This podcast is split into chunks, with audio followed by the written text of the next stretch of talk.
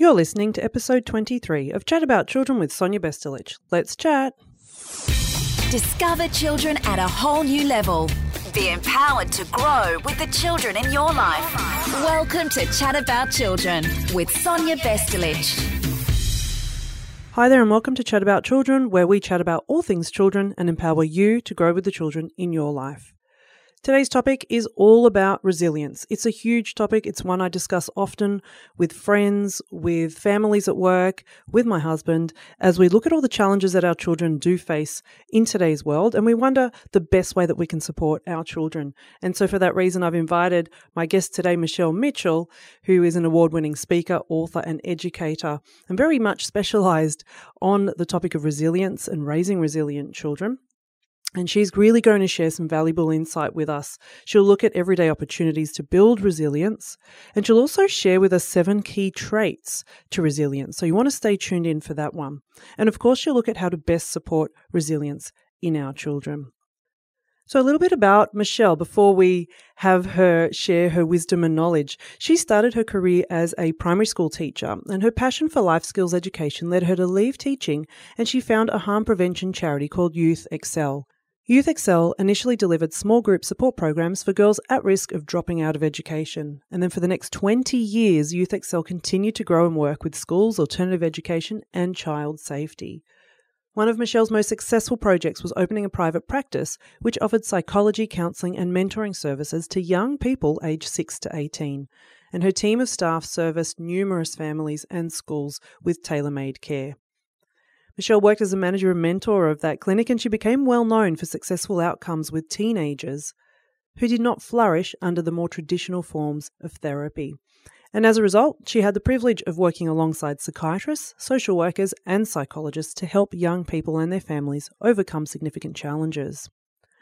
Of course, with all that wonderful knowledge and experience, Michelle has featured on various T V shows and print media, and she also regularly contributes to radio segments. Michelle does present to parents, students, and professionals in schools and conferences.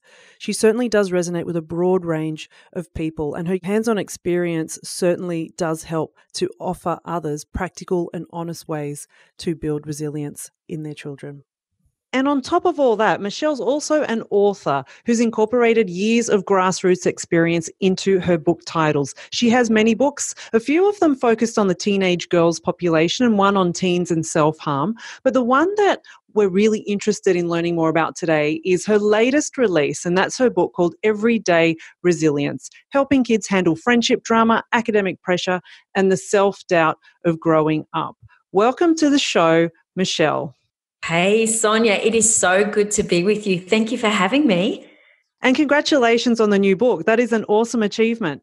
Oh, yes. And I have to thank Big Sky Publishing as well. Di and the team did an amazing job to help get this one over the line. Absolutely, absolutely. Raising resilient children is a hot topic. It really is. So tell me, for you, what was it that was going on that made you so passionate about the area of resilience to start with? Well, resilience is not just a word or a hot topic to me. It's really quite personal. I know that there's been moments in my life where I've very much met resilience and had to pick it up and use it for myself. And some of those times were when I was quite young. When I see young people in the school setting, I recognise that there's so much that happens at school that either makes or breaks them. They're out of our sight and they're out of our reach as parents. So I wanted to give parents a resource that could help their children develop resilience in that school setting. So if we just go back to defining what resilience is, is it basically just that ability to bounce back from a challenge or an adversity? Yeah, and I don't see any point in messing with With that, it's that capacity to thrive regardless of what the circumstances are. And research definitely tells us that our kids can thrive and can find joy and happiness regardless of whether their life's perfect or not. And we know as parents that they're going to go through all seasons in life, and their capacity to handle these challenges is just so important. Absolutely. But I guess when I, like personally, I look at previous years very recently, and there seems to be a lot of talk about resilience. Like there's a need that we more consciously build resilience in our kids. So mm-hmm. Why is this? Why has it become such a needed topic for discussion and for explicit teaching? Okay, I'm going to quote Michael Cargreg here. I was speaking with him on the weekend and I heard him say that we've wussified a generation, which I had a, a quiet giggle to. But he talks about this generation possibly being the most unresilient generation the world has ever seen. And look, when we look at statistics, they're definitely going up as far as poor mental health goes. I think because of that, we have to very deliberately respond to that. We've had it so good in our country for such a long time. And I think the knock-on effect of that is that possibly our children have not had to exercise some of the muscles that give them strength for challenges.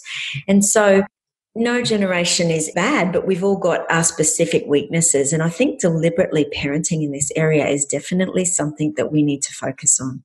So as parents, do you think sometimes we're just doing too much for our children and we're taking away those opportunities to build resilience in the everyday? There's been a lot of talk about helicopter parenting, haven't there? And parents being over-involved, and one hundred percent believe that's true. But the flip side is this, okay? It's not about leaving our kids and letting go and letting them fail, and they need to fail and they need to experience those negative emotions and they need to learn how to get back up. But they can't do that unless we're connected to them. And I feel like that if, you know, in replace of being connected, sometimes we overparent them, whereas we really need to be focusing on the connection and allowing our children to fail. Research tells us that a protective factor for resilience is having one caring adult in your life that holds you high to expectations and is highly connected and engaged with your life. And what we want to make sure in our very fast-paced modern life is that we're building a very strong connection with our child and not confusing that with letting go. Yeah, and you raise a really important point. We are busy, but what it comes down to is connection and the quality of time. So it's not necessarily just spending lots of time with our kids and thinking, yep, we spent three hours together. What was happening in the three hours compared to, say, a really good quality fifteen minutes of connection with your child? And I think that's really important. And the perfect example of that is you can watch T V with a child. You can be two people in a room watching a television set, or you can watch T V with the deliberate intention to connect with a child.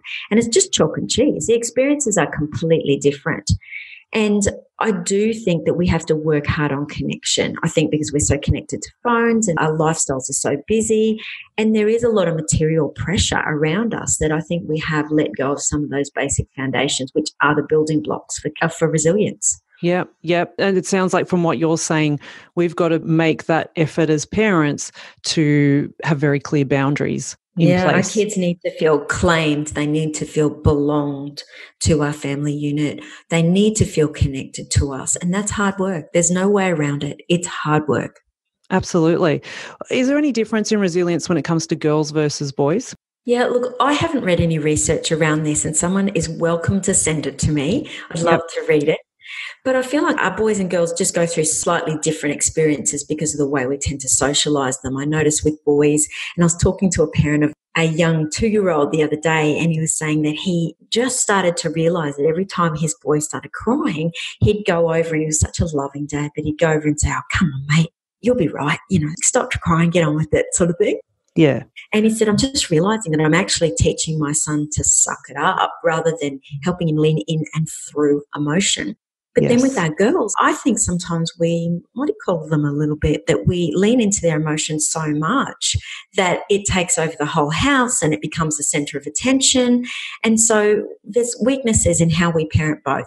Remember, boys and girls, they all have different innate personality traits, and yep. their personalities are this baseline for resilience that we're building on. And so that's, I don't think that's gender related.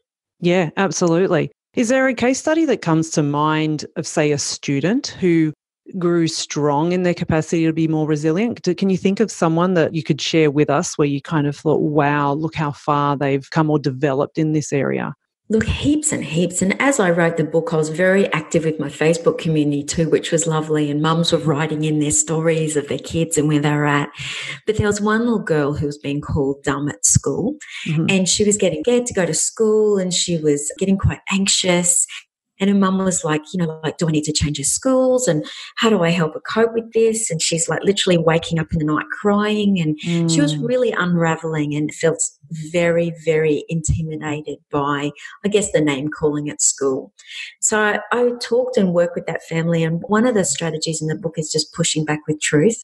Mm-hmm. And sometimes we teach our kids to be nice and kind, which is so important, but sometimes strong words are important as well. Mm-hmm. And we want our kids not to push back with meanness, but give them permission to push back with truth. Mm-hmm. So things like, I'm not dumb, I'm a really nice person. Or I don't think you should be saying that, do you? And letting them have the body language and the moves to go with it so they're showing strength.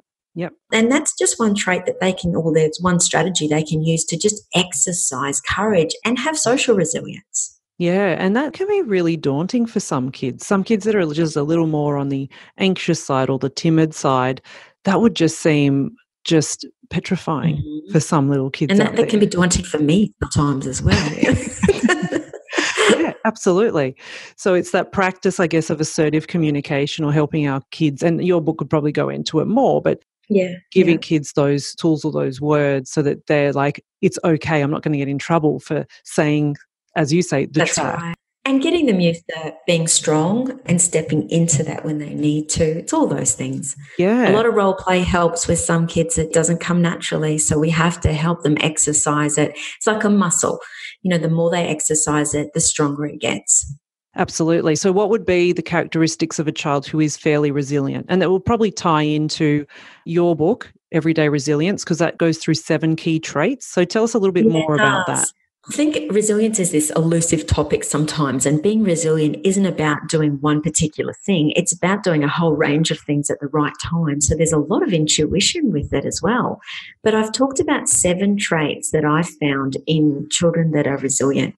And resilient children, I've always found, know how and when to use these traits. So they're the traits of courage and gratitude, empathy, self-awareness, responsibility, self-care, and contribution. Mm-hmm. And exercising those traits in a day-to-day level. And that's why I've called the book Everyday Resilience. It's how our kids handle the small knocks that's really going to set them up for the big knocks in life. Yes. And every time they use these little muscles, we're getting them to a place where they're storm-proofing their life. So tell me a bit how what a, sto- a little knock would look like in every day, and what an ideal kind of response would be in terms of giving them that learning opportunity. So let's drill into the social situations. We can all remember moments at school where things didn't go our way. Someone didn't sit with us on the bus. So let's give this example. We're so excited about our excursion. We got up early. We were early to school. We were the first in line ready to get on the bus. And we were expecting that we would get on the bus, save the front two seats for all our friends, and all our friends would follow us and sit with us. We get on the bus. We motion for our friends to call us. to join us, but they all go down the back of the bus and follow another girl. Now, that's disappointing, okay? A small knock in life, but it can be disappointing. And sometimes that wrecks kids' whole day. They sit up the front of the bus and, and sulk, or they, why didn't my friends want to sit with me? And what we want to help our kids learn to do is ask themselves what's next. So not spend too long on their disappointments, but have the binoculars to look ahead and go, what's next? How do I solve this problem? You can either stay, stay up the front of the bus and enjoy the people around you, or you can quickly get up and move and sit with your friends down the back of the bus. And I think that kind of those little things like solve the problem, what's next, and not allowing disappointment to be a place we stay in for too long. Simple things like that can go a long way. Beautiful advice. And that would be something I imagine that we could, as parents, if we talk out aloud when we mm-hmm. come across a problem in the daily life and we think it through out loud, we're allowing our kids to listen to our thinking patterns, how we process a problem, and how we go, hmm, that didn't quite work. What shall I do next? I can do this or I can do this. I imagine that helps them to just listen to the, through those thought processes, and they hopefully will follow suit. And we can't underestimate modeling, like this modeling and modeling the language around how we're feeling and how we're processing things. And I knew one mum, she, I was talking to her about this strategy, and she started almost cutting her daughter off when she was going down this woe is me, disappointed trail. And she said, okay, what next?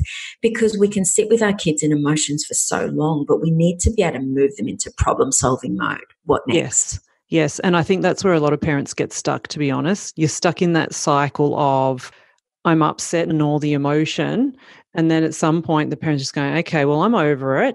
Can yeah. we just get on with it? You uh-huh. know? Yeah. And so you're kind of going. And then you do the acknowledging their feelings. I know yeah. you're disappointed. Yeah, know, we need to get ready for school. And, you and know, don't you find we have so much talk about acknowledging kids' feelings and, yep. you know, all this kind of stuff, right? And I'm all for it. And my husband will just say I do it too much. But I think that's when we're kind of giving our kids a lot of entitlement to feel sorry for themselves and have emotion and sit in emotion. But we need to lead them somewhere. And that's super, super important. Yeah, yep, yep, yep. And I think, yeah, you're right. Through the modelling and what comes to mind for me, I don't know how practical it is, but it's almost like, okay, when the timer goes off in ten minutes, let's stop the meltdown. And That's then we'll right. move on to the yeah. next one. And I say to mums too that get caught up with their daughters late at night, ten thirty, eleven, and we're still crying about, you know, her the name she was called at school. Like, is it a Band-Aid or a broken arm problem? If it's a Band-Aid size problem, put a Band-Aid on the thing and get them up, get them going, and give it the attention it deserves, but not longer. If yep. it's a broken arm, sure, she can have a day off school. If it's a broken arm, sure, sit with her all night. But if it's not a broken arm, give it context, because how we respond to our kids' problems actually tells them how big it is or how little it is as well. Yes, very true. We don't want to dismiss their feelings, but it is important to give it context. Yeah, and I think you're right. There is a balance, and I like that idea of just kind of going, is it a Band-Aid, is it a broken arm, to help us get the right perspective on it and to have an yeah. appropriate response to it as well. So that makes sense. And also, like, do, do you spend time late at night, or do you say, look, if we're going to do some worrying time together or debriefing time together, we do it between six and seven at night, you know, so they know that they're winding down. I think it's so important that our kids end the day on a note of gratitude. My husband has said to me over the course of our marriage that anxiety doesn't exist after ten o'clock at night, Michelle. Nice rule. In other words, don't get started at ten o'clock over your day's issues. Let's yep. just bring it on down. I'll go for a walk with you. He's so sweet. I'll go for a walk with you at seven, but don't start at eleven. And I think it's actually important that we help our kids end the day on gratitude. Yeah, I like that. And it is that level of boundary setting again. It's kind of like, my boundary is, or my limit is ten p.m. This is what I switch into. You know, certainly if there's anything else major is going on, but yeah, that's kind of what you switch into. And that's for the Band-Aid stuff. You know, yeah. like the broken arm stuff will always break through that barrier. Yeah. But most parents that I know adore and love their kids, and they're more overextending themselves rather than underextending themselves. And they just need the tools to know how to connect better during those times and do those times better. Yes, perfect. And one thing that I wanted to ask about also, I've worked and I do work a lot with children who have learning difficulties, and often they walk in the door, their self-esteem is very low, their self-image is sorely affected, and they're mm-hmm. coming in with this belief that they have in themselves that they're not able to do things. And so yeah. very often we're working through that layer of them just having a belief that they can't. Yeah. And so even before they attempt a task or an activity or anything, it's like, well, I can't read and I can't spell. So we're needing to actively work through that. And for some parents, they tell me they get just refusal from yeah. kids that are just, they don't want to do stuff that they find really, really difficult.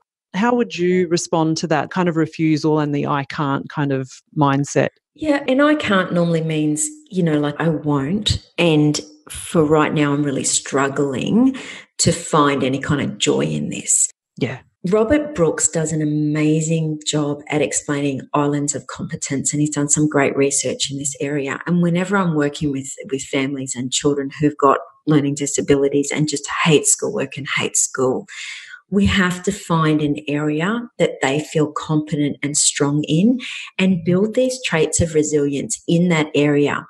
because there's research tells us that they do transfer into other areas once they're strong in one area.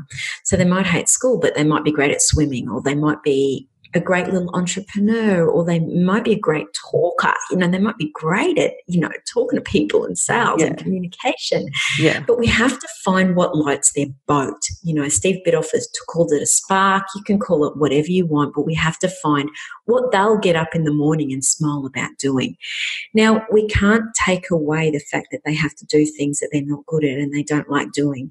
But one of the strategies that I've got in the book, the little journal for tweens. So I've got a journal for eight to twelve-year-olds that goes with this book to help nice. Get into kids' language, how to do this. But one of the strategies that I've got in there is if it's worth doing well, it's worth doing badly at first. Yes. And so the idea is that it is actually okay to struggle, to not enjoy something, to do something poorly to start with, if it's worth doing. So you look at a kid, is it worth learning to read, like really in the course of your life? And you have to really unpack that. Is this something worth fighting for in life or not? Yes. And then we've just got to baby step, step them through it. But we have to balance that with the stuff they're good at. Yeah, absolutely. And that, again, super important point, be strengths-based and strengths-focused. You know, sometimes I'll hear, you know, one of my kids say, okay, I did whatever it is, the maths activity, I got one wrong. And I'll say, really? No, no, did you get nine no. right? It's good. So it's interesting. Our drama llamas. Yeah, yeah, yeah. But perfectionism is a big ki- deal for some kids. Yeah. You know, they want to do it. They want to do it perfectly. And if they feel like if they can't attain a certain standard, it's not worth doing at all. So it's this all or nothing mentality and this all or nothing thinking. Now, life's not like that.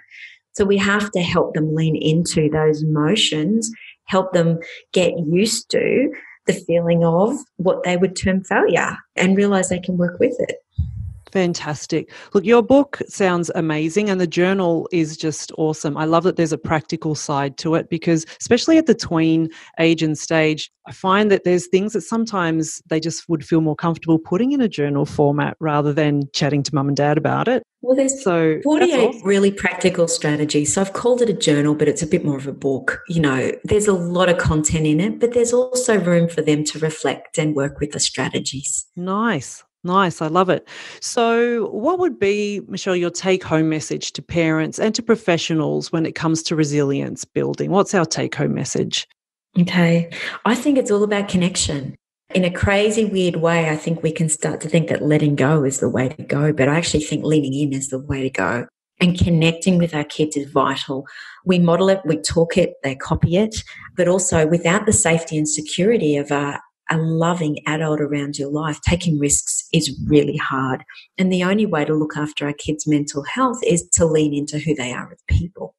Absolutely, absolutely. And to have that acceptance of who they are as an individual is really important too, and feeling okay in their own skin. So I think your book sounds amazing, as do your other books. Where can listeners learn more about you and your training events and the other books you've written? Tell us where we can find all that.